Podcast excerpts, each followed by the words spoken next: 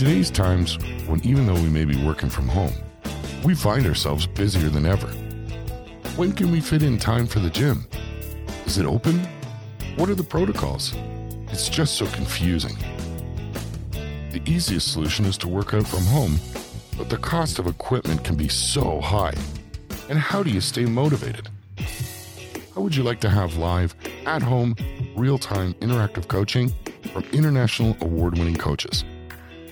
You can have all of that in one app, the Nock Academy. The app is customizable for your schedule. Grab a workout in the morning before you start your day. How about a Pilates session at lunch?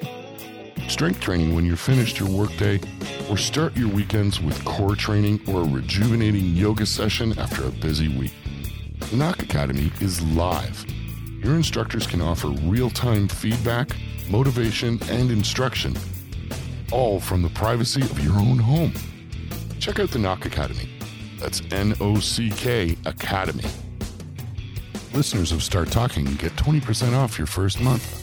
Just use the discount code WEAS when you sign up. The Nock Academy. Get started on a better you today.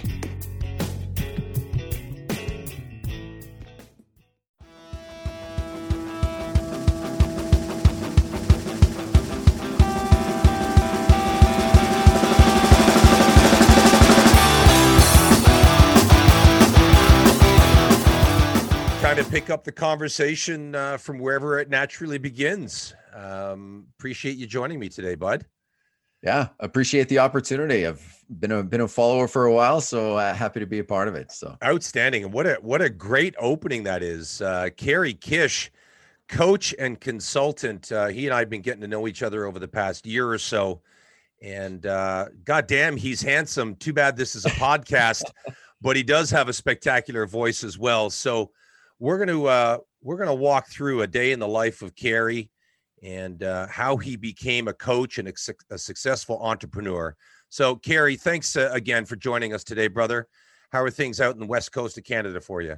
yeah, going well. Yeah, really well. I mean, we adjust and pivot just like everyone, but uh, I think that's uh, it's it kind of fits with the the whole theme of w- what we're doing today and where I'm at. So just just another way to walk the walk and practice what you preach, I guess. Yeah, yeah, man. Well, still to to this day, one of my favorite memes, which this came out, you know, last year when we were in the real peak of shit. But uh, one of my favorite memes is, you know, our grandparents were asked to go to war. We're being asked to go to the sofa. So, kind of puts it in perspective to anybody Absolutely. Yeah, hundred percent. Yeah. So you've got a pretty uh, a pretty peppered past. Um, you've always been in business and sales and coaching, uh, organized sports at various levels. Um, you're you're quite the athlete yourself, and you've competed throughout your life. And I guess what I really want to start off by understanding is there's a big difference between somebody that's just living a good life to the best of their ability and making good choices and then somebody that can actually apply all of those experiences to becoming a coach and a mentor and a consultant, which is what you did. And from what I understand, Kerry, there was a very specific turning point in your life where all that shit sort of came together and and you were you were born. You the the Kerry Kish that that I'm joined with today. You were born. Can you take me back to that and sort of help us understand what that catharsis was? Yeah, absolutely, Carl. And and yeah, and I think I think it's important to kind of, you know, and point out too that like there's so many times like I lived 45 years of my life like with, with being aware and and living a good life, right? And knowing and being, you know, content and happy and comfortable and and knowing in, in those comparisons that that people make about, well, you know, I've got friends that are doing better than me and I've got friends that are doing worse than me. So, you know, be happy with what you've got, be grateful and away you go. And and you know, and all the quotes and things like that about being present and i thought you know and you always think yeah i understand that and i know what that is and and you just kind of it, it was almost groundhog day ish but you're still happy with with where you're at. And the real kind of and and that's the thing with with so many people in life right? It's it's whether they have that moment that aha moment whether it's and and it and unfortunately it tends to be a rock bottom you know and then and so many people once they think when they think they're rock bottom they go further down than that right? So it's that setback. And that's where for me you know with with all of the factors drilled in was a divorce going through divorce. I was married for almost 15 years and um you know and and and I'll and I'll preface it by saying that I definitely own I think in every relationship whether it's business whether it's with your kids whether it's friends romantic whatever it is everybody plays a role in the success or the demise of the relationship in the growth or the fate of it right? So I've you know I definitely own my stuff and I'm sure we can get into it a little later on what that what you know what that was and where it is now and everything else but the the actual divorce itself and moving through like you know you're busy as a dad we, are running multiple businesses coaching kids in lacrosse and hockey right? Welcome to canada. So you know and and uh, and having all of that as well as like i said with the businesses and you know personally right? You've got all kinds of stuff going on and i remember you know thinking you know at, at times of thinking like man like where's that connection right you know with with my wife and i was like you know and, and i remember having conversations like i miss you like should we be booking in date nights? Like, what's this all about? And just, you know, and the feedback was like, hey, you know what? Everybody goes through this. That's what it is. We're busy. Our kids are busy. You just push through and that's what that's what it is. Right. And so you're like, okay, if that's what it is, that's what it is. And you keep doing the best. You know, it's a Roosevelt quote. It's uh, uh do what you can where you are with what you have. Right. And and and it's and that's truly what what I've always believed in doing. And and and so at that point, and you know, finding out at, one point, you know, coming back from you know from tournaments and things like this and, and everything else but in in that moment where you find out that your marriage isn't what you thought it was right? And and that moment is different for everyone how they kind of you know how that evolves. I've have, i've had people that are like oh we were just friends. We drifted apart and away we go. And then there's other people that it's a lot more of a of a hammer hammer that hits you from the side of the head, which is kind of where mine was at. But you know, you find out there's stuff going on that's not okay, you know, in marriages or whatever. And it's like, you know what? Okay, so what am I going to do about it? Right. And so immediately, like you said, all of these quotes and things that I've heard for years start resonating a little more. And you start and and going within as being a member of the community, with being a coach and and with public speaking and being out and you know and owning businesses in the community, stuff like that. I was the king of put on the mask. Yeah put on a smile. Don't let anybody know what's going on in your world because you know like because if it works out you don't want anybody to know what was going on you know the dirty laundry behind the scenes and this and this and and and you want to move forward with that. So and truly walking around with that weight and and not really being able to be present at any point in time with anything right? Whether it was time with my kids when i was coaching them whether i was at work whether i was at business meetings whether whatever it was and always thinking man, is this going to work out? What's going on and what's going on and all and weighing that. And and Carl, there was a period, I think like literally without exaggerating, there was probably two to two and a half years of my life that I did not laugh. Mm. And if I laughed, it was like, oh, ha, ha, ha, right. You know, like it's it, truly, it wasn't there. Right. Cause you just, it's, it's, I call it like being in, I call it, I refer to it as the storm, right. Mm. Being in the storm. There's days that it's worse. There's days that it's better, but truly like how many days where you feel like you're out in a rowboat in the middle of the ocean, no oars, yeah. and just hanging on. It's dark, you're getting pounded. You just you just don't know how it's going to end. Yeah. And that was that was that was it for me, right? Being in there and it's like, okay, so what are you going to do with it? Right? And truly in in that point and I remember you know, there were multiple times but the getting to that point where in finding out that there was there were things, you know, that okay, so we're going to work on things. Okay, so we're going to work on things, so moving through that and finding out that obviously spoiler alert didn't work didn't work out right? You know so so you know but there were there were periods during that like you know especially that uh, specifically I'll, I'll share with you a, a, story. Like the the moment there there were moments that you you know we're all faced with that adversity right? In that in that moment of okay you either push forward with this or you you you tap out right? And you give it so and and the moment specifically that was the game changer for me i remember getting into my truck one day and uh, getting in my truck and I was like, you know, okay, you know, thinking of course everything else that's going on, like, is this is this going to work out? Is that going on? What are my kids going to think of this? And you know, and all this.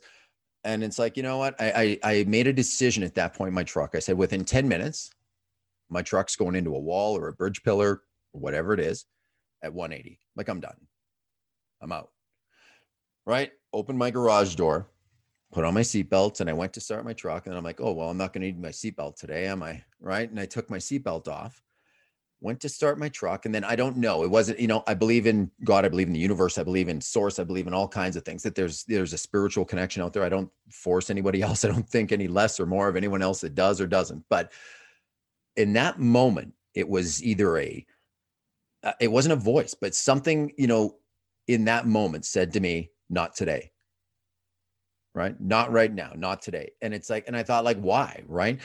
And it's and truly for me that why in that moment mm. was my kids right? And it's like you've taught your kids you know to not give up this and this. And if you and if you do this right now and because i've known friends you know friends of friends and family that that have dealt with with suicide and and losing someone and not you know not not just not having the chance to say goodbye but people that have you know experienced suicide everyone has that question on their minds of like what could I have done different? What yeah. didn't I do? What should I've asked? How should I have supported them? And it's like, am I going to put that on my kids right now? Is that the kind of father that the legacy that I want to leave is that my kids say like, you know, have this guilt or, or, you know, blame or shame associated with them that they should have done something different.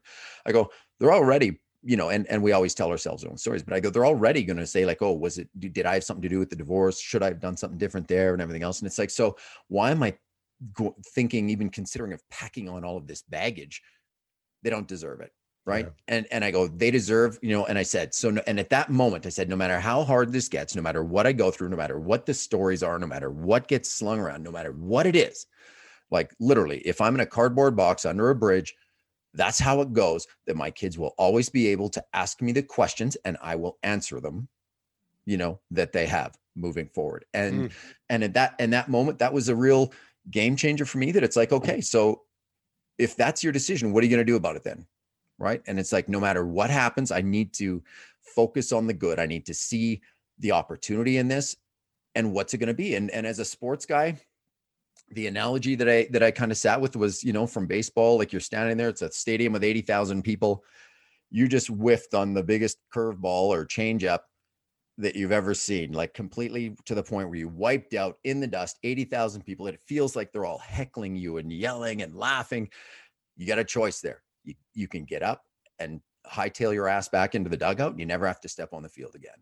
Or you dust yourself off. You're like, all right, laugh because watch what's happening with the next one. And you step back in and you blast it out of the park. Yeah. And that is what I'm in the process of doing right now. I love it.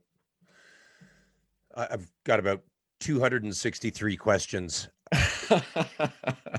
it's it makes me think of a couple of chats I've had over the past year with with dads who who got pretty damn close to that that edge and uh, there's two individuals in particular uh, James Boardman who's the man coach out of the UK and John Foley who is a US Air Force captain and for different reasons, but they both were on that edge and they both had that moment where their kids, their children, their purpose, arguably, is what prevented them from, I think John put it, a permanent solution to a temporary problem. Mm-hmm. But what it, it sort of makes me think of, and this may sound a little bit, I don't know, fucking cliche, but it makes me think of I've I've I've heard this phrase in movies before, and I want to say it's um, sort of Eastern, like an Eastern philosophy, but it's something like if you if you save a life, that life belongs to you.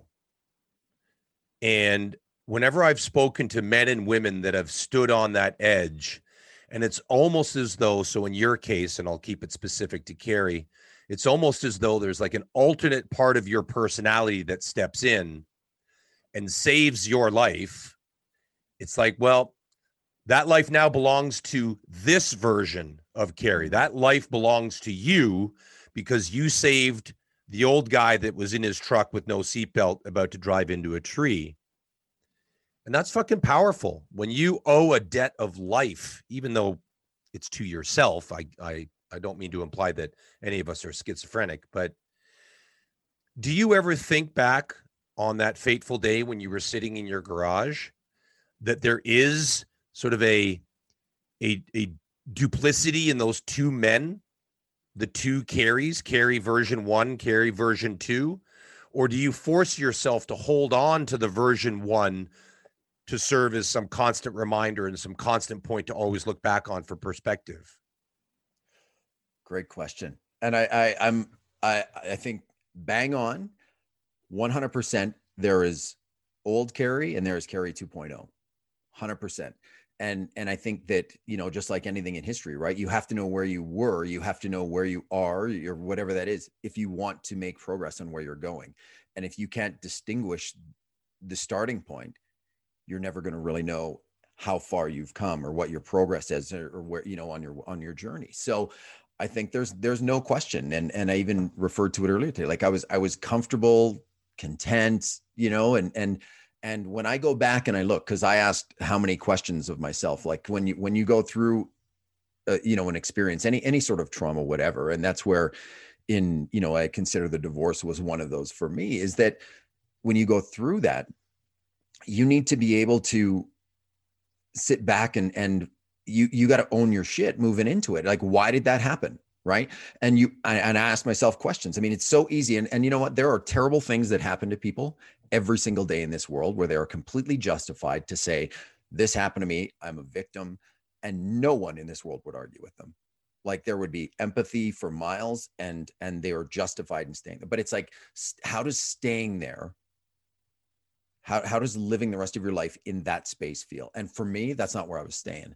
And so having that comparison to answer your question, like, yeah, between who I was and who I am. And and so when asking those questions, it was a lot of hard conversations with myself, a lot of, you know, you know, you've got to really be realistic of where it's at. And you're so super critical of yourself and everything else. L- crunching it all into a single statement is I was not pursuing excellence in every area of my life. Mm. I was comfortable, I was doing okay, but I wasn't searching for more and and i think that there's a definitely a balance between being grateful and and content with what you have which we all need to be i mean gratitude is the is the foundation of of you know moving forward but i think that it's also not or you need you you need to be okay with wanting more and wanting to grow and that's what i was not doing mm. right I, I wasn't pursuing excellence and so that that was that's the difference between old Kerry and Kerry 2.0 yeah right is is where I'm at now. Well, I'm I'm thrilled to meet Kerry 2.0, and I'm I'm glad whatever the whatever sort of divinity intervened that fateful day. I'm I'm glad that it did. But a, a question number 262 is would you say in your experience both with yourself and also as a coach but perhaps think back to version version one of Kerry. Would you say that it's easier to lie to yourself than it is to lie to others? Or is it easier to lie to others than it is to yourself? Mm. In like version one of that would be yeah would be yeah I would say it's it's you know it's especially in in moving through a lot like with with a lot of the struggles in those times and even before that right? And in knowing that you know well is my is my relationship everything i want it to be? Well it's not everything i want it to be but it's but it's all right and it's mm-hmm. still i hear all those other stories. So you you know you you kind of live in that picture of you know your friends and family they're like oh you know you get the perfect family, the perfect relationship. You guys are so, you know, you look so happy and you you kind of set in that and accept that, right? And you're like, yeah. And essentially, I think that's lying to others where we where you know I didn't step and say, well, could be better in places, but you're just like, oh, thank you, right? That's great. And essentially, when we when we accept that, I think it's also lying to ourselves that we settle for less than what we feel we deserve or what we want, right? And I think that's where that that cycle starts eating away inside of you, yeah. knowing that you do want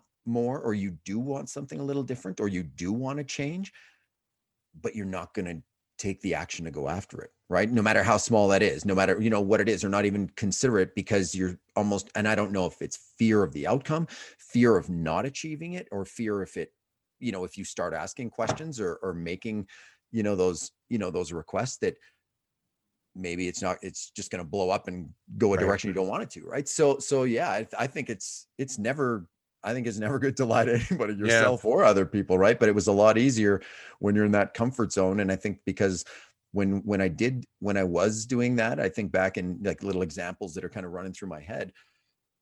It's because there's there's not as much account there's less accountability if you just accept what it is and and right. no little white liar here or there, right? So that that's a really important word, accountability. It's been my experience that assuming assuming what I'm about to say pertains to a loving relationship based on mutual respect, there's very little tolerance with lies and deception.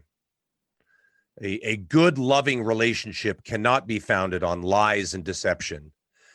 But yet, we as individuals, we become fucking ninjas at lying and deceiving ourselves. right? Yeah. And yeah. and you'll you'll tell yourself a story every morning because you need to be able to show up, as you said, Kerry. You need to be able to put that mask on, mm-hmm. and that's that's your own deception. And Absolutely. I think there's there's not enough people having conversations about how fucking heavy those masks are, the burden of the masks that men and women wear. And in your case, clearly that weight just became overwhelming. Yeah. Or almost, There's, perhaps. No, absolutely. Not not only in in the fact in in you know that moment of where you where you consider punching your own ticket, right? But also I think that and there's a lot of researchers and I've dove into research of all kinds. Like I mean, when it comes to learning, like the amount of books and courses and podcasts and everything that I've taken in in the last 5 years of my life, like it, you literally like people would not believe me if I if I tracked it. But learning from that that i think that at, when you when you tell yourself those lies eh, those, those lies and it's in in kind of ostrich mentality of no this isn't happening. It, it isn't happening. And that's where sometimes in people they they don't really click 100% of which where i was right in the whole law of attraction thing and stuff like that. Well if i keep telling myself that it's going to be good it's going to be good. But it's how you feel right is really what what you're bringing into your world. And when you know when you have those feelings what it actually manifested it into me was I ended up at like 45 years old with uh, shingles. Mm. Like a, a, sickness for like you know for like 80 year olds, right? You know what I mean? Yeah. And it was, and it's like, what is, and that was a point for me again where it's like, all right, man, like your body is now breaking down, yeah, as a result of trying to carry the load on your own, and it's like you need to make a decision, and, and that's where I mean, and it was within days of of having shingles and thank goodness it you know what i mean? It was uh, you know i was on it soon enough and you know and away we went that it wasn't any lasting effects and stuff like that right? But um it was that was the point for me. It's like okay like you're breaking down. You got to deal with this. So and that was where i had those the conversations. I said look we're either we're either working on this or we're not. Like it's either we're either in 100% or out. Yeah. And less than uh, four months after that less five months after that i had the rubber stamp on the divorce papers like hmm. done. Like I'm I'm curious and of course there are dozens of different permutations, but it, I sort of feel that there's two kinds of married people. And for the purposes of this conversation, Kerry, I'm just going to say married. Could be partners, could be common law, whatever. Mm-hmm. But there's two kinds of married people. There's married people that almost by accident kind of fall into it because they meet somebody and the natural evolution of it is they just end up being married and then fast forward holy shit we've got kids. Wow that escalated quick. And then there's married people where eh, the the the marriage the children the home that is a measure of success that they strive for right? That's that's an accomplishment that they need to achieve in their lives was your family, your wife, your children, your beautiful home, was that in your mind? Fuck yeah, Kerry, you did it. You succeeded. Yeah. Was that something that was important to you? For for old Kerry, 100%. Right. So for old Kerry to view to view that uh to view that success as something that then went on to, and I'm doing air quotes to all the listeners around the world, that went on to fail versus you know, shit happens. But to view that success, like that pinnacle of your life, as then something that went on to fail, regardless of your efforts, dude, that must have been like a real kick in the nuts. That must have been a blow. And is yeah. that what led you to sit in your truck that morning? Absolutely. Like that's where that's where like so many of that because you're you know like and and i mean it was truly with how uh, with everything that i've really set my mind to in almost everything in my life right? Like from shoveling sidewalks and having a paper route when you're like nine years old to winning school sales contests for chocolate almonds and you know what i mean? Like just always you know it's like i'm winning this thing and you do it. Or you know in athletics i'm going to play this sport and do this and we're going to do that you know and always you know what that is you set your mind to it and you go and away you go. So is and and and truly when it comes to my marriage was the one thing in my world that it's like i i'm going to work on this and i'm going to fix it. Like whatever's broke i'm going to find out what's broke and then i'm going to fix it because that's what guys do that was what my personality was and that's what it is and i didn't. And when and and that was truly like the first giant l you know that i that i felt that i wore now wore as a badge on my forehead that i was going to cart around for the rest of my life that people were going to think oh stay away from that guy. You're going to catch the divorce bug. Like right. you know and and you know and and truly that's what i felt it was going to be like. And and yeah i mean it was it was huge because you because these conversations and this is what so many men you know do not talk about going through and after divorce is those questions that we ask ourselves and we sit with it by ourselves instead of reaching out and getting that support is you know you tell yourself i'm not a good enough father. I didn't make enough money. I wasn't good enough looking. I you know you're not this eh, you know my body wasn't good enough this and that and you and you tell yourself all these stories and when you tell yourself those stories over and over again and that's the only thing in your head you start to believe it. Yeah. And when you start to believe it that's when it gets dangerous. And yep. that's when that moment was in that truck. It's like, you know, mm-hmm. when you think you're not enough, you're a failure as a father, you're a failure as a husband, you're a failure as this. No one, you know, when you think you gotta, you're gonna be saddled with this for the rest of your life and it's and it's gonna be something that you can't live with. That's when that moment. And that and that truly has been it and when in that moment, in moving forward from that, that's where again I decided that for me, for my kids, for my future. But I also I said, whatever I do here, if I have the opportunity to support anyone that is in that's that maybe in a moment whether they just found out 20 minutes ago that their marriage is in trouble or or over whether it's or a relationship or whatever it is or they've you know been six eight years out of like you know whatever and they're still struggling with it. If there's some a conversation i can have if there's a piece of content that i put out if there's a quote that i put out if there's a podcast that i record if there's anything that i can do that helps someone else shut their garage door and get out of their truck because maybe they don't have three kids maybe they don't have a spiritual connection maybe they don't have that but if there's something that i put out that helps that person then mission accomplished in my world. Yeah. It's amazing the more conversations i have with coaches and mentors and and people very dialed into into mindfulness the more i realize that for the most part, people like you, it's not about changing, and, and please correct me if I'm wrong.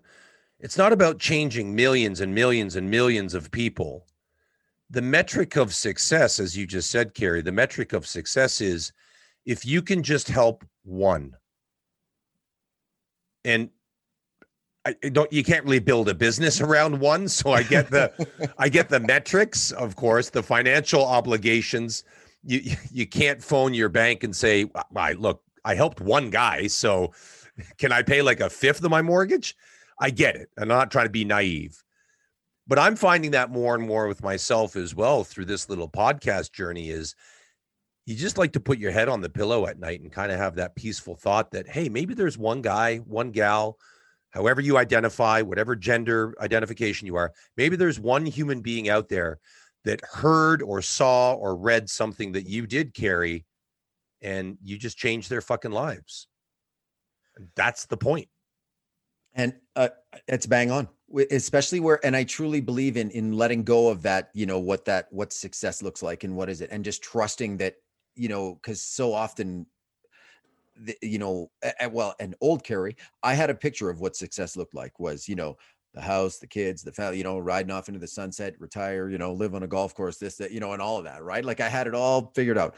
And and then you know right when you think you know you got it all figured out is when you know the the universe or god whatever comes in and says oh yeah well watch this right but the thing that i didn't realize i thought my world was crashing down in that moment but and this is where i challenge everyone right now that's in a spot you know say similar to anything that we've described to this point is what if that picture of success that you have is actually an injustice to what you can actually achieve Mhm. and where you can actually go you've painted yourself at a level with limitations and in a place that's a fraction of what you have the potential to be and the impact that you can do and the people that you can serve and, and support. And truly that is where i'm realizing that right now with so many little nudges along the way and conversations that i have and and and that's where and and again my goal way like you know back when on day one was if one person 30 years from now i can help then mission accomplished and just trusting that I'm going to end up where I need to be, where I need to be, having the conversations with the people that I need to have conversations with. I'm going to meet the people that are like the the door to my life to to be a part of my journey is wide open. People can come in, be a part of my journey, and it's also wide open for them to hit the hit the road and and you know what I mean. You're not Yeah. forced to stay, and that's everybody. And and and in in embracing that, even with with my kids i mean that sounds harsh to say look the door's open and the door the, to come and go but realizing that when you're with me i i am grateful for every second and i will be present with every every thing of that uh, or every moment of that. But if you want to go hang out with your friends instead of hanging out with dad one night i get it right? And and letting go of that has been incredible. And and finding and then so in going back to even what you mentioned there with the power of one and what that looks like and trusting your journey is there was there was a conversation that I had and I'll and I'll share this with you. It was it was with uh, uh, a dad in the states that had reached out to me. Just I had met him previously you know and the, and the coincidences that stack up to how we met were like I'm not even going to get into that because again it's another thing where people are like that's crazy. So but but we get into this. Reaches out to me and says hey I was just curious you know if we are able to have a you know, you know, if we have a conversation today, I got some stuff going on in my marriage, and and I know that you went through some stuff, so I'm wondering if we can have a conversation. So we have we have a conversation that day. He stops me at a point in the conversation and says, "Dude, I, I need to stop you right there, like, and and thank you." And I'm like, "Okay, well, what's up, right?" And he said, "I didn't tell anybody this, but I had bullets in my gun three days in the past week," and he goes, "But I'm getting rid of the bullets." He said, My boys, who were four, six, and eight at that Mm. time, will grow up with a father as a result of the conversation we had today and what you just shared with me in the last five minutes. And when I, when you, when there's nudges, you know, that tell you that you're on to something and you need to keep going, You listen. that's, that's what it is. Yeah, man. Yeah, man. Fuck, I love that. It's powerful, right? It's it's people people. I that's such a nebulous term, but we always think of change as this huge magnanimous long process that take you know years and tons of horsepower. But Kerry the example you just shared like that's a conversation you know change. And who knows what his three boys are going to go on to achieve in this world. Fuck could be the next president of the united states for all we know. Absolutely. what do you think you used an important word and this is this has been a subject for much debate on our show over the past couple of years the word success. What do you think is you know one one or two of the biggest obstacles in people achieving authentic success? Not not sociologically perceived success like oh you've got a nice truck and a nice house and a gorgeous trophy partner and blah blah blah but authentic success what do you think are some of the biggest obstacles for people I, th- I think the first, the first obstacle is that people don't sit back and define what success means to them. Right? How, do- how do you know where you're going? How do you know if you've achieved it if you did if you don't know what that means to you? Right? And I think a lot of times asking what that is and sitting down with that and being and what's important, right? Really, what what is important to me and what is my definition of success? And then and again, like I said, I had that all mapped out. I knew what that was. And then realizing that I was selling myself short right? And so and that's where and i'd heard the messages a million times like you know there's that the jim carrey there's an audio clip of jim carrey when he's sitting up in mulholland drive and and he you know and and how he looked out over and he wrote himself a check and ended up getting it and all that. And he goes but i wish everyone could get a million dollars because people think that the million dollars makes you happy. It's not the million dollars that makes you happy. That's why there's so many you know tragic stories about movie stars and you know rock stars and everything else and p- successful people being unhappy and end up taking their own lives or they're not happy and there's there's things that happen as a result of yeah. that so so i think that the the takeaway from that is defining what success means to you and what that truly is. And and when we know that it's what what raises our vibe what makes us happy what makes time stand still and and when you're doing it that it absolutely just disappears. And if you didn't have bills to pay on friday if you didn't have this you didn't have that and i know it's cliche again like we said a few times but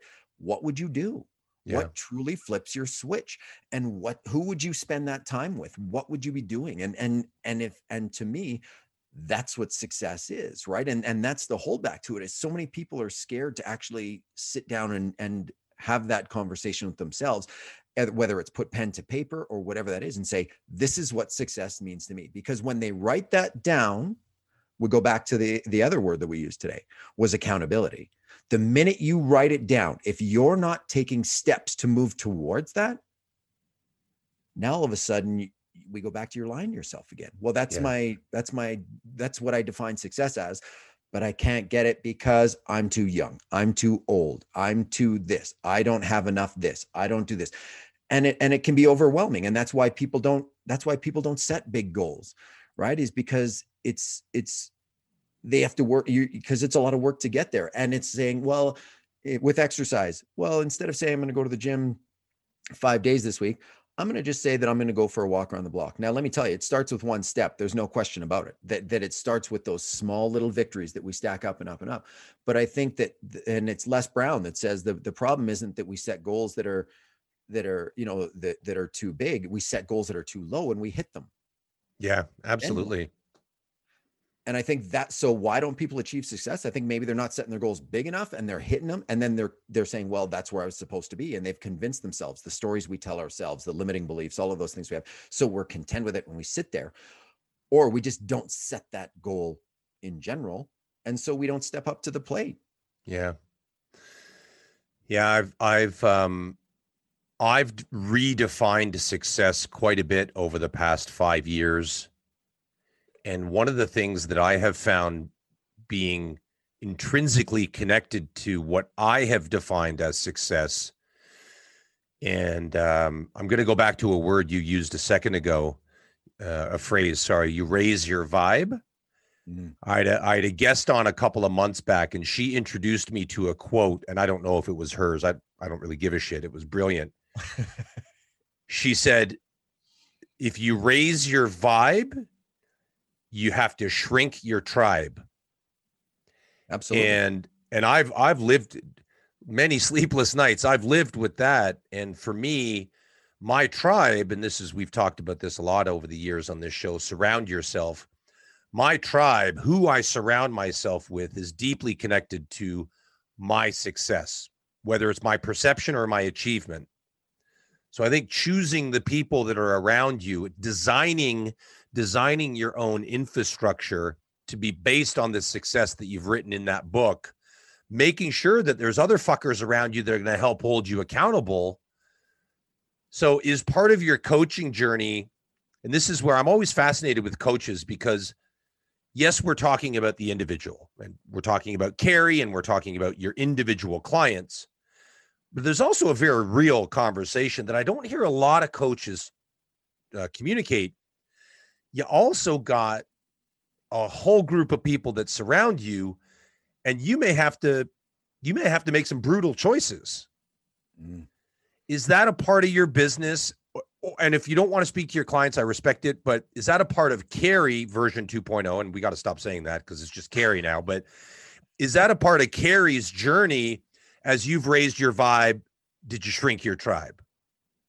Absolutely and and even you know and and it's not and it's not i'm not saying that as as we kind of do because we you go back to it raising your vibration or or you know you talk about we we we address kind of law of attraction. And i think the same way we attract people into our lives the same thing you know by what we put out. I think what we you know be the energy you want to attract what you put out in the world you get back. And i and i believe that wholeheartedly.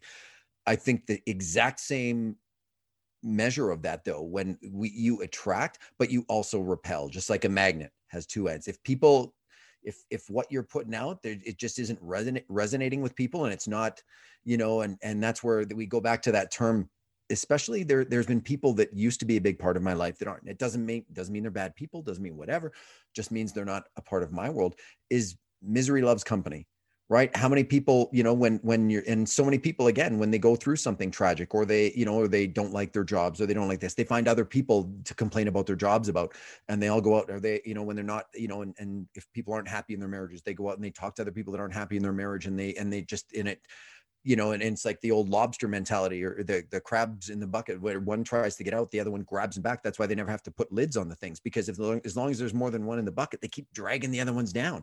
So it's about saying i'm not staying here and so you intentionally right with and you mentioned your your tribe but it's your circle and the they're everybody's heard you become like the five people you spend your most time with yeah I, I think it's not necessarily who you physically stand in front of. I think you are a, you become a, like the people you spend the most time with. That also includes podcasts. That also includes books you read. That also includes, you know, the the content. Whatever you let in, right, is is what happens to your vibe and how your thinking is is influenced and impacted and that's truly what i've done with raising that is and and that's and the the content creators that i listen to speakers and what i did i mean i've taken i'm a research junkie. I've taken like courses or, or and research from biblical and stoic times right through from like the 20s and 30s where you know it's wallace wattles and you know and think and grow napoleon hill and and all of these right through from the 40s 50s you know with you know and i could name you every speaker and everything. And i said what's the common denominator with all of these people that are successful? They all faced adversity. They all didn't give up. And no what did they do?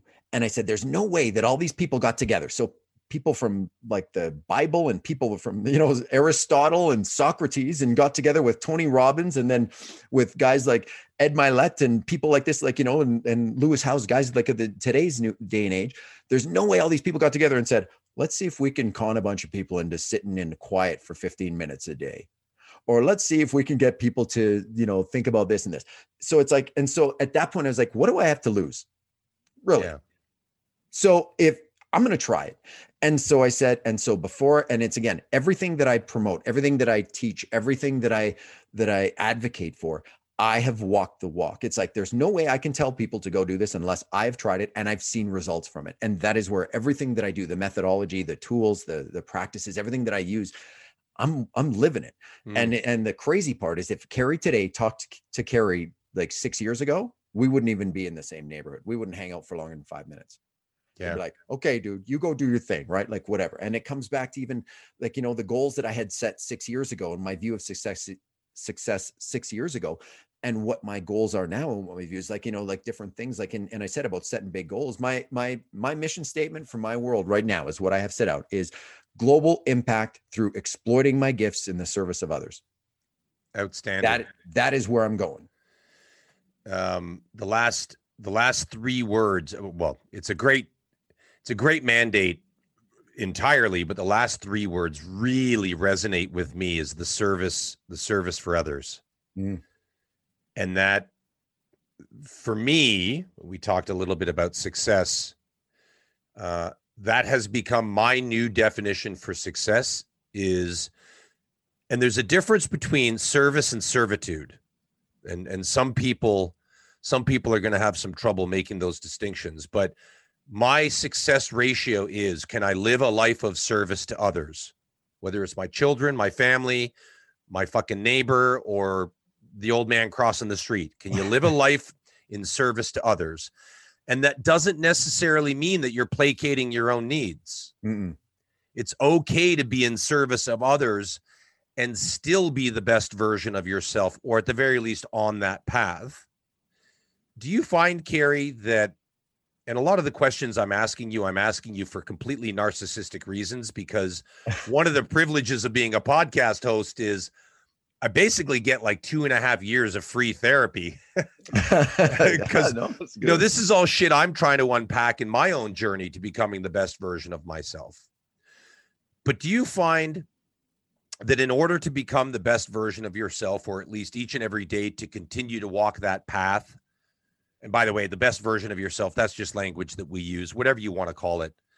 Do you Mhm. find that you have you you're starting to give less and less of a shit about what other people think? You're starting to care less and less about what other people think and care more and more about how you feel and how you think and your own self-worth and your own love?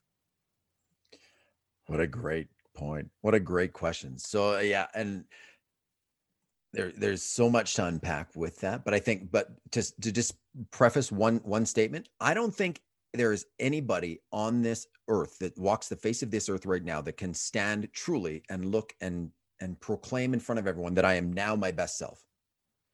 If you're at that point, They're lying. you probably got you well yeah you, you got some shit to deal with then but i mean because because it's always you want to be better you want to grow you want to and so and i think in in order to become your best self like it's and so that and that's where again i am far from the finish line right? Far from it but i've made progress and that's what i want to support people with along the way and that's what it is. You can you can support and serve people if there's something you know how to do something you've been through something you've you know an experience that you have that you can support someone else through that's where you can serve others and and and then if there's still uncharted territory down the road that you still have to learn about you still have to grow you're not sure about that's who your mentors are that's who your coaches are that's who you learn from and that's where i'm at right and that line is slowly shifts along the way. So in, in coming back to your your question about you know giving less of a shit about what people think truly that is where it's so liberating and it's cliche but liberating of letting go letting go of attachment letting go of of you know what our perception is of how things should unfold. And truly you know i everything in my life i like you know and completely different of how i used to look at this now i look now but everything in my life happens for me. And when i live from that place you see the beauty in it you see the lesson you see the opportunity to grow you see you know and so my divorce happened for me because there's no way that i would be where i'm at right now even i'm, I'm 10 times the man that i was six years ago 10 times at least. Love it. that 10 times the father so much more engaged with my kids so much more willing like if i was if i was going into a grocery store somebody let the door slam in front of me i'd be like what a prick like how you know how you know what i mean? Like you know i can't believe that guy just did that. And now when a door slams in my face i stop and i say a prayer i say a little prayer i say a little i try to send positive vibes that whatever that person is going through in their life right now that they didn't even notice that i was three feet behind them that they're so focused and dialed in that the weight of the world is on them I hope that they're able to deal with that and that they find peace at least for 30 seconds at some point today. Mm. It's And it's completely changed my perception of that. And I mean, when you talk about, you know, letting go of, you know, and and about like, you know, is it is it is it bad to love yourself and and feel good about what you're doing and is it selfish? I think that there's in order in order to serve for to live from a place of service, you cannot get sick enough to help the sickest person in the world Hmm. you cannot get out of shape enough to help the most out of shape person in the world. You cannot get poor enough to help the poorest person in the world. So in and so that's where a lot of people say because first moving into coaching and like you had mentioned the business, the business element of it, it's like yeah, I would love to volunteer absolutely everything I do. And you know what? All of my content, everything that I do, I put out there. Like I don't, oh, I don't hold back because everybody's situation is different. There's an adaptation. There's a, there's a tweak. There's an adjustment that everybody needs to make. What's sitting in blind spots, what, what's in my blind spots is different than what's in yours, what's theirs, and everything. So that's where the, the elements of coaching and supporting people comes in. But that's where I was in when I first moved into it. A big part of it is I could say, well, how can you charge people that are in trouble or that that are struggling with things, right? How can you morally do that? And I struggled with that for the first, you know, how long? Right? Absolutely, I did. And the thing that shifted for me was a conversation I had with another with, with my coach at that point, like you know, with different coaches I've had, and they said, "Okay, so do you you must think doctors then are tyrants? Because what do they do? Yeah. They help they help people when they're not like you know when they're sick when they're not well they invested in themselves. They, they you know they have the skills and the talents and the ability to help people when they're, when they're struggling right? And and that and doctors go to doctors.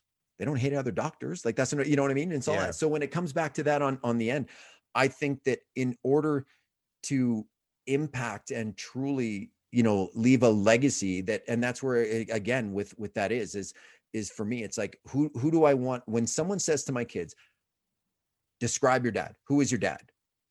I want that to be positive things like you know what? He didn't give up. He went after it. He was always positive. He you know went through no matter what happened you know he kept getting up right? And that's what it is. And he led with integrity. He lived like you know he and he truly was was giving and and kind and taught us the lessons that we needed to learn to be contributing members and to serve and help others in this world. Because i truly think that when we focus on service again what you put out in the world you get back twofold. Yeah. And it works the other way around. If you live with the you know what can i get from this attitude from a transactional place it comes back twofold. So what can i get from you means you're going to have to give twofold at some yeah. point now and and some what people don't realize so often is that it's not an instant transaction right that's where so if you do help someone with the door when there's a you know the little old lady in the costco parking lot trying to load water into her car by saying you know hey you know what let me give you a hand with that even though it's covid whatever right but i go you know it's let me help you out and put this in your in your car and i look i look for those opportunities when i stop at a stoplight i look over and i nod at the person and give them a smile next to me it doesn't matter who it is because it's about putting that out. And when you put enough of that out, it's not not instantly someone comes back and says, "Oh, that's so nice that you did that." No, not at all. Because I know that it's stacking it up, and at some point, it it it does come back to you, and it, it doesn't need to be a transactional thing. Maybe it comes back to me in the form that it's a that it's a, a perk or something great that happens to one of my kids. Maybe it's something that you know, maybe it's a narrowly missing an accident that I didn't know I was almost in you don't know that that's not no. happening for you every minute. But when in living from that place of life, ha- life happens for you, that's where the magic happens. Eh, eh, I love that you just said life happens for you, or or you know, really, um, anything happens for you, and that's such an such a critical change in dialogue that's so elusive for so many people, myself included, for many years. But we naturally want to def- default to this happened to me. Mm-hmm not this happened for me. And a quick shout out to Jennifer Merrifield, who she was a guest on in the past, and she's a an excellent excellence coach. Uh, she's also an excellent coach, but we had a long conversation about living a life, uh, living a life based on empathy, mm.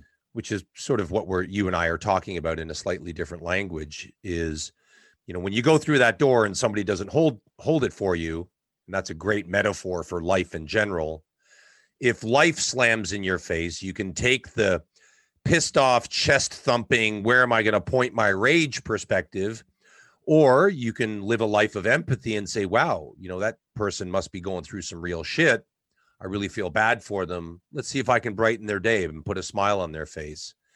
Yeah. And this is this is what too few people don't I, I believe, and this may sound like an old cynical person, but too few people, guys, we're fucking in this together. Like, whether you like it or not, like we're in it together for the long haul. So why not?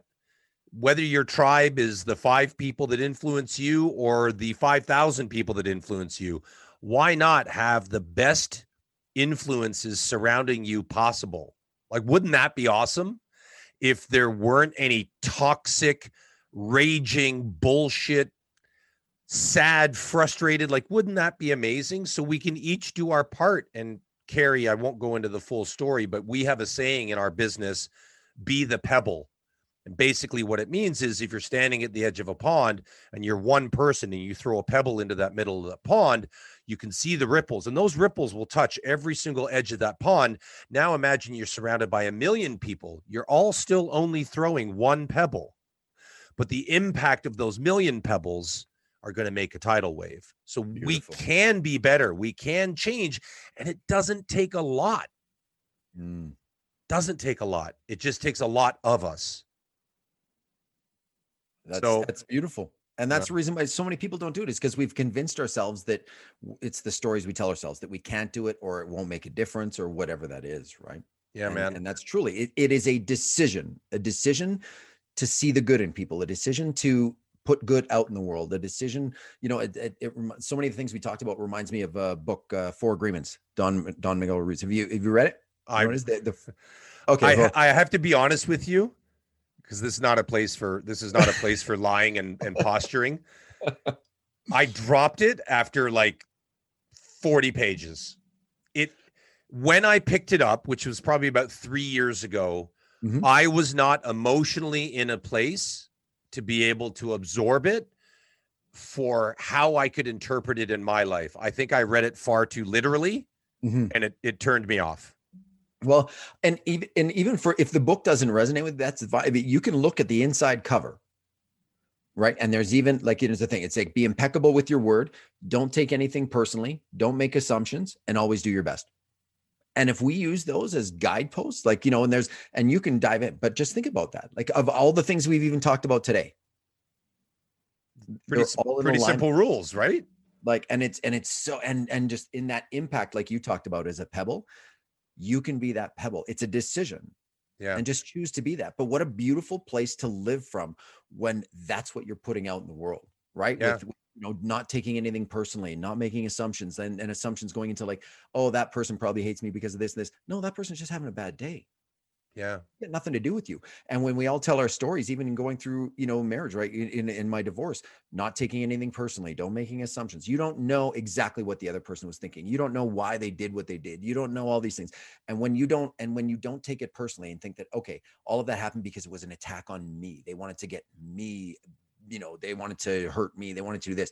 But when you step away from that and realize that some people are sorting out their own shit and sometimes people make bad decisions that doesn't mean they're a horrible person but that doesn't condone the, the actions. But it just means that hey that was stuff you had to sort out and had nothing to do with me. What a shift that is in moving Huge. forward.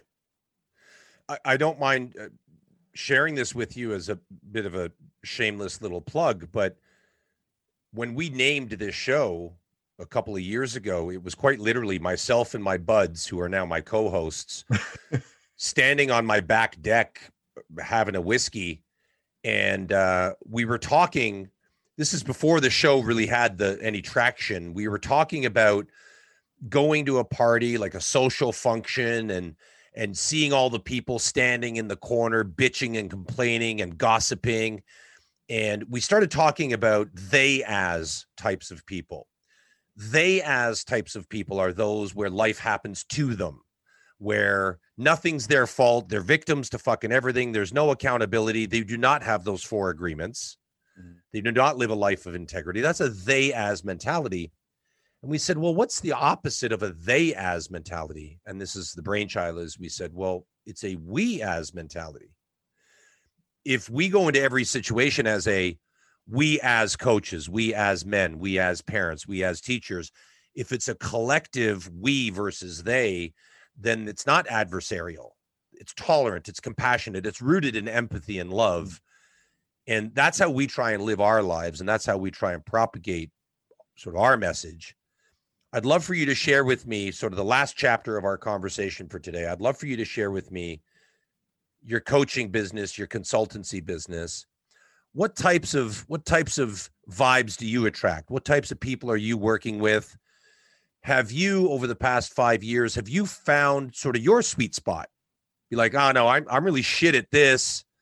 And and but man, you know, I can coach this, you know, I'm great at this. Like have you found naturally who is gravitating to you and naturally who you are attracting your your rules laws of attraction example. Mm-hmm. yeah and you know what? Just when you think that there's a certain whatever client like a specific whatever you want to call it avatar target market like it's uh, it blows my mind like it you know what i mean? With it's like wow like you connected with me from that message or that thing? Like and and so i do have a soft spot in my heart in the single parent world because I think that it w- it was a big thing because I think in as a single parent whether you know whether people are married or not or whatever there there's so many so many roles that we have to juggle in going through not not just surviving that that process of whether it's you know separation and divorce or a breakup or whatever that is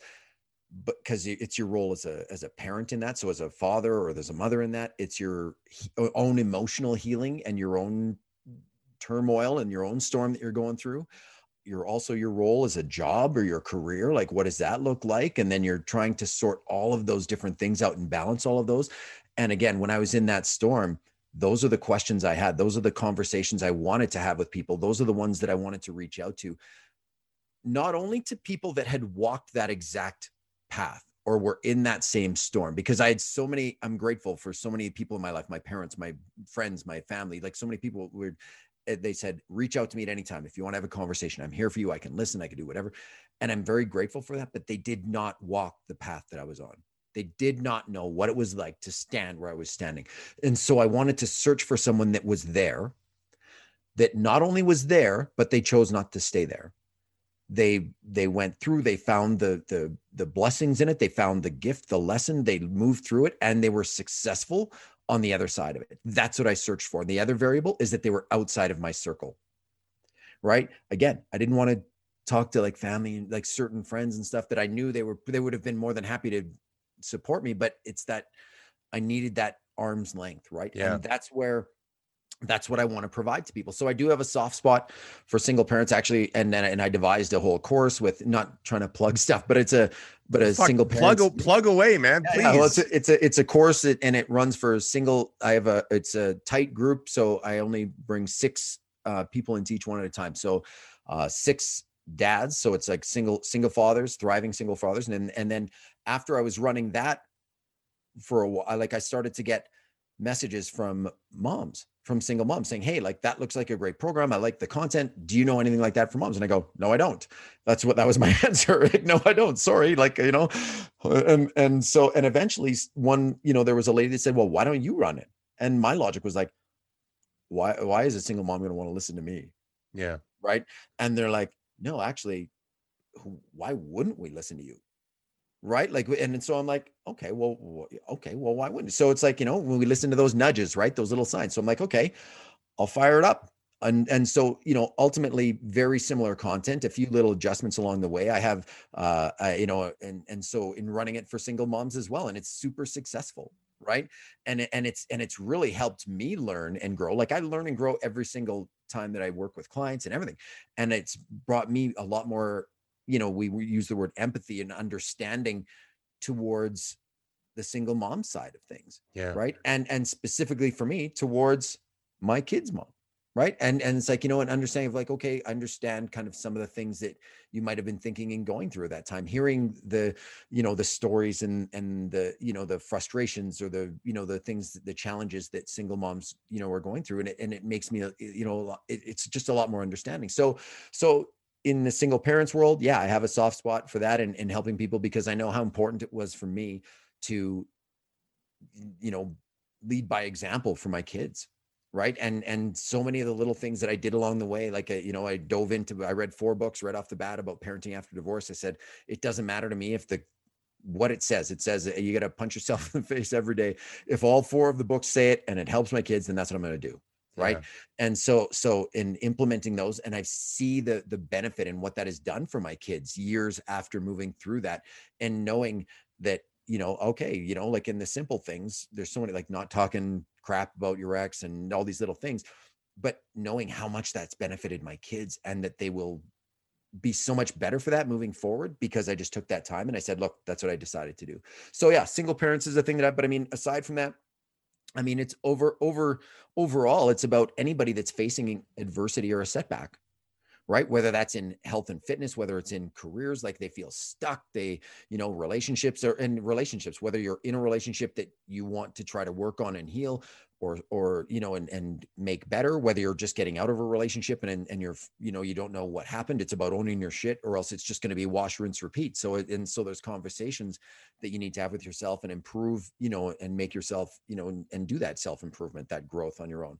Or there's clients that i work with that aren't in a relationship that want to be in a relationship. So what do you need to do to get to that point, right? I mean, one of the big questions is it's like, you know, you make your list out of like, you know, what are your must haves of the person that you want to be with? What are your deal breakers, the person you want to be with? And then you take that paper, turn, put it to the other side of the table. And would, if you were that person, would you date yourself? And that's where a lot of people like, whoa, right? So yeah, and so and just from a client standpoint, like so it's not just relationships, but that's where a lot of the you know the clients that I work with come from. But I mean, I've worked with like twelve year old, twelve year old kids, right, wow. where their parents are like, "Man, you're just a, like you know you like just your presence, how you talk, what you're all about." Like my kid, like and you, and you know because our parents don't know anything, right? Our parents can tell us stuff for years, but unless you hear it from someone else, then it's like, "Oh wow, that's brilliant." But it's you know, so I've worked with twelve year old kids. I've worked with uh, there was a client I had was a 60, 68 year old lady that said, uh, you know 68 year old woman that that that said i don't want my 70s to be like my 60s wow i feel like i feel like i want to give up like there's no real reason for me to wake up tomorrow and in and in shifting that and seeing the beauty and, and that reason like you know why what's that reason to live where where do i how do i get better and it's about when i said before when we set those goals what does success look like to us it's about setting that and then taking the tiny steps, even the littlest in the world, but the tiniest steps to move towards that. That's growth. Yeah. That's not staying stuck. And that's the type of client that that I tend to attract and work with. Do you find uh, I've got a sneeze. Hang on. Musical interlude while Carl sneezes as well. Hopefully nobody heard that. I think I muted it in time. Do you find how can I put this? I'm a big believer that, and this is not absolute, which Gareth, my my good friend and co-host, if he's listening to this, he's laughing right now because he knows that I am completely an absolutist. I really trouble, I really struggle functioning in the gray. So what I'm about to say is not an absolute because there are different versions of goals. Mm-hmm. But I find if you want to achieve a drastic goal, and I think I posted something about this last week, if you want to achieve a drastic goal, it likely requires a drastic journey. And do you find in coaching that perhaps a lot of people aren't prepared for the brutality of big change? and and I'm sorry to do this again, the version 2.0 of whoever the fuck the person is. Yeah. Do you find that a lot of people just aren't prepared for the brutality of what it takes to strip something down and like a phoenix? Well, I'm mixing so many bullshit metaphors right now, but like a phoenix, you know, rise from the ashes. What else? What else can I put in there? No, I won't. But do you find that, uh, like, have you had experiences, and maybe even just with yourself, Kerry, but have you had experiences where uh, you get like 3% of the way into a journey and you go, whoa, this is, this is way more scary and macro and magnanimous and brutal than, and how do you, how do you combat that? How do you, what language do you use either for Kerry or for your clients when that moment is is realized. Yeah, beautiful. And that video was great, by the way. I did watch that vi- that video on your social media stuff, so it was good. And and that's part of my goal is, that, and, and unfortunately, that's you, you're truly that's what it is. People need to have that almost that that that moment, right? That that life changing moment, and and unfortunately, so often it is rock bottom or that you know that that tragic event that incident, whatever it is, whether it's a diagnosis with health, whether it's a career change or, you know, especially in the past year, right? Like some people had careers that they've worked on for years and years and years that were eliminated in a week. And and so a career change or a relationship where, you know what I mean, where it's not, eh, you know, so many different things. And that's part of my goal is to let people like you know and, and see it because I I I walked that walk. I was there. I didn't see the signs. I was in it because when you're in it you choose to ignore the signs when they're there right until when you're on the other side of it and you look back and like well yeah i, I could have been doing this or i should have you know i could have shown up better here i could have done this and that's where i encourage people like so many times as as a as a sports coach with like hockey and lacrosse i was always taking you know courses oh this this night is a you know this course is a defensive strategy one this one's a this this you know all these things. And i was taking courses like crazy on that. And if you're going to buy a car or something you research cars you do this and this. But here's a little heads up just for people you know whatever whether it's health and fitness whether it's your relationship whatever it is. When's the last time you sat back and invested time into being better at something so, when's the last book for all the fathers out there? When's the last time you read a book about being a better dad? How you can improve as a dad? When's the last time every anybody in a relationship? When's the last time you read a book or watched a video or took a course about being a better partner? Right? What like all of those things. And if you're not being proactive and taking advance, you know, advanced steps in growing and learning in being better in those roles, well, brace for it because that moment is coming. Mm. And so that's where, again, from in my thing, that's why people, you know, that's why a lot of people that, that, you know, go to the gym. That's why, you know, all of these things. Right. And, and, and, and when I look back and, and owning my shit in what I was doing, I was not pursuing excellence in every area of my life. And I said that earlier. And so i I've owned that. And that's what I'm doing now. Am I excellent in every area of my life? No, far from it right? And i've, I've said that earlier too but it's about making progress towards that and realizing that that's where i want to be. And i think so when it comes back to do people need to you know go through this you know I, i'm i would love for people not to have to be that rock bottom to decide to make those changes but a lot of times that's what happens. And you know what? It is hard work. If it wasn't hard work like the information is out there everywhere. Yeah everywhere. And because if it was only a matter of getting the information, the entire world would be completely ripped in billionaires right now. Right. Right. Yep, you know, like, but, but it is hard work, but that's what it is. Think about anything in our lives, the stuff that, that really means the most to us, the stuff that we really appreciate, the stuff that we value the most took work. So know that that's that investment is there. Sorry, Kirk, go ahead. You know, and you just, uh, you just did it again. You used in two sentences, you used one of my favorite words and I think it's a word that is so slippery to so many people. The word is invest. And and that's the to me there's people that would use the word invest and there's people that would use the word spend. So mm-hmm. I spend 2 hours a week at the gym. I don't. I in I invest well, I don't know shit, I'm scared to admit probably 15 hours a week in my gym, but regardless, there's the life happens for me, life happens to you. There's the we as people and the they as people. There's the investors and the spenders. And here's a fucking news flash. You you if you have the mentality that you are spending your life, the return will be minimal to zero. If you have the mentality that you are investing your life, the return will be significant. And that's mm. just finance 101. Reach. So beautiful. On that note, I have one last question before we sign off. And, and I didn't want to interrupt your flow a few minutes ago, but I'm always curious and I've got a subject matter expert, so I'd kick myself if I didn't ask this.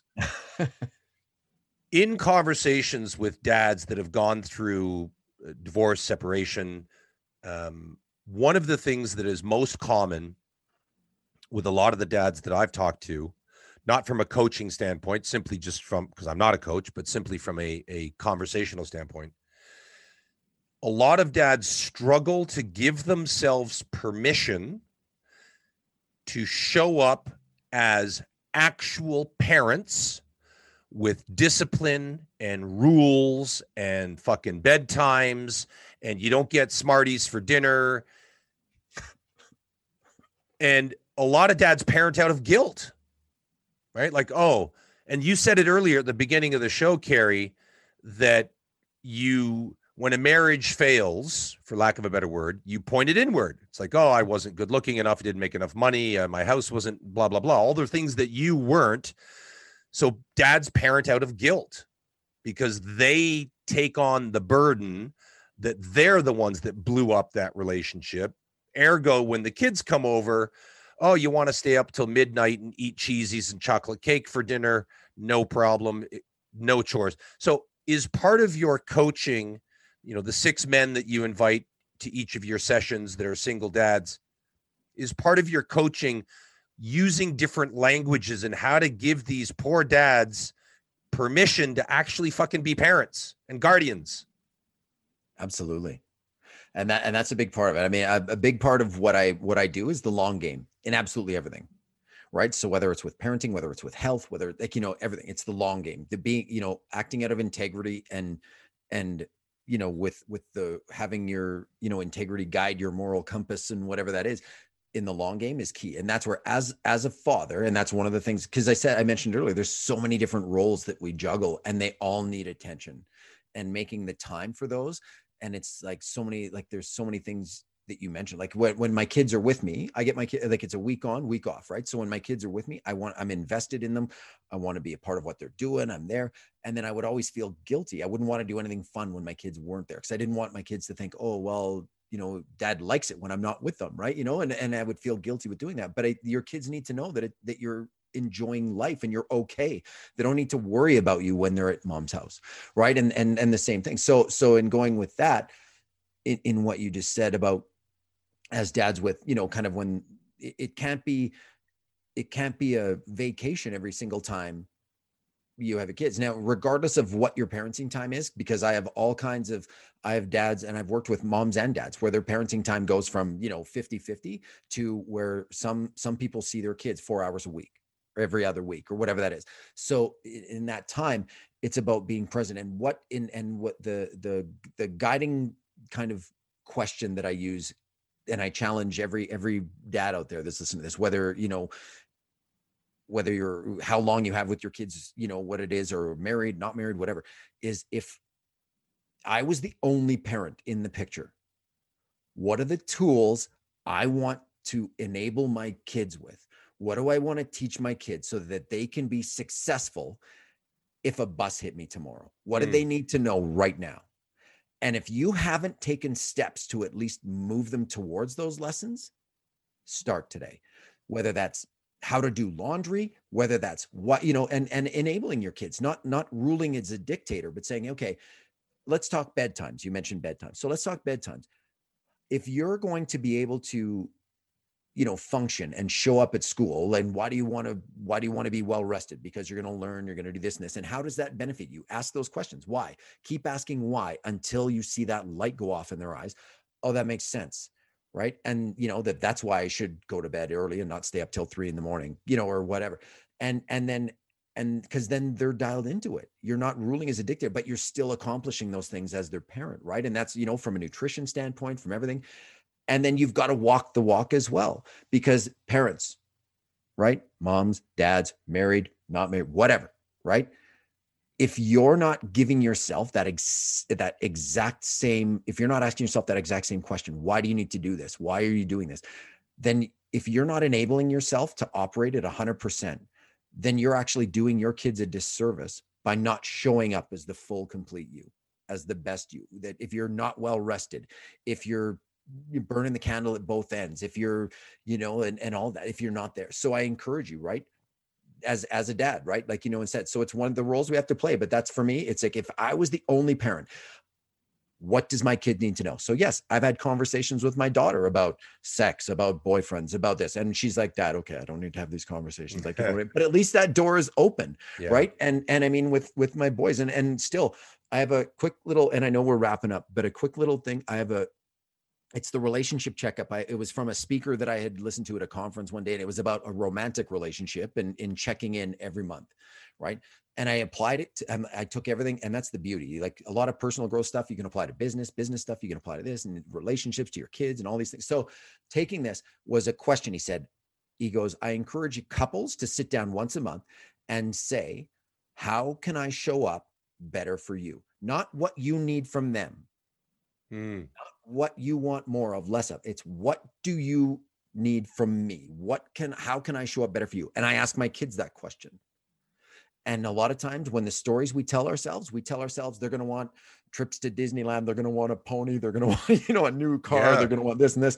But what the answers from my kids were blew my mind. It's like, you know what, dad, you, you know, you can actually hang out and play, uh, learn how to play an Xbox game with me.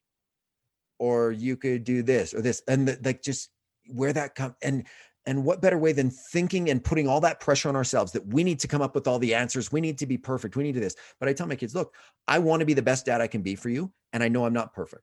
So, what do you need more from me? What do you need less from me? How can I show up better for you? Because I'm learning as we go. So, help me, you know, and it's Jerry. Don't do it. Don't do it. yeah, so, but it's like, but but help me be better, right? And and and in asking those questions, a lot of times, like I said, those stories we tell ourselves are grandeur, mountains, change this, do this, but it's the simplest things, simplest things. So I encourage every parent out there, ask that question to your kids. And if you're in a relationship, ask that question to your spouse. If you're in a job or a career, ask that to your coworkers, ask that to your boss, ask that to your employees. That question is so powerful when it comes to growth. I absolutely love it. And it's uh how it how it resonates with me is if we can give each other permission to communicate what we deeply need world's a better place mm. and i i commend you for giving your children permission to communicate with you as as to how you can show up um and that's that's a tough one because i think dude I grew up, and I'm a I'm a little bit older than you, but I grew up. My generation was children were to be seen and not heard, and our opinion, our generation, our opinion. Well, we didn't have an opinion unless it was given to us. Yeah. so it is it is such a huge paradigm shift. Parents like you, I'd like to say myself, and and perhaps more over how you are coaching and the example that you are setting. I mean, the most beautiful thing, you've got three kids, Kerry. Yeah, I have a 17 year old daughter, and then my boys are uh, 15 and, or 14. Yeah, 15 and uh, 10. Think of, I'm sure you do, of course. I'm not the one planting this seed, but think of how powerful those human beings are going to be when when they're partners or parents or employees or like it's creating that that emotional strength and that permission to just communicate and live from a position of empathy you're creating fucking super superheroes. Oh and I, and I love that you said that because if i had the like in the last four years five years if i had all of these tools when i was 10 years old whoa.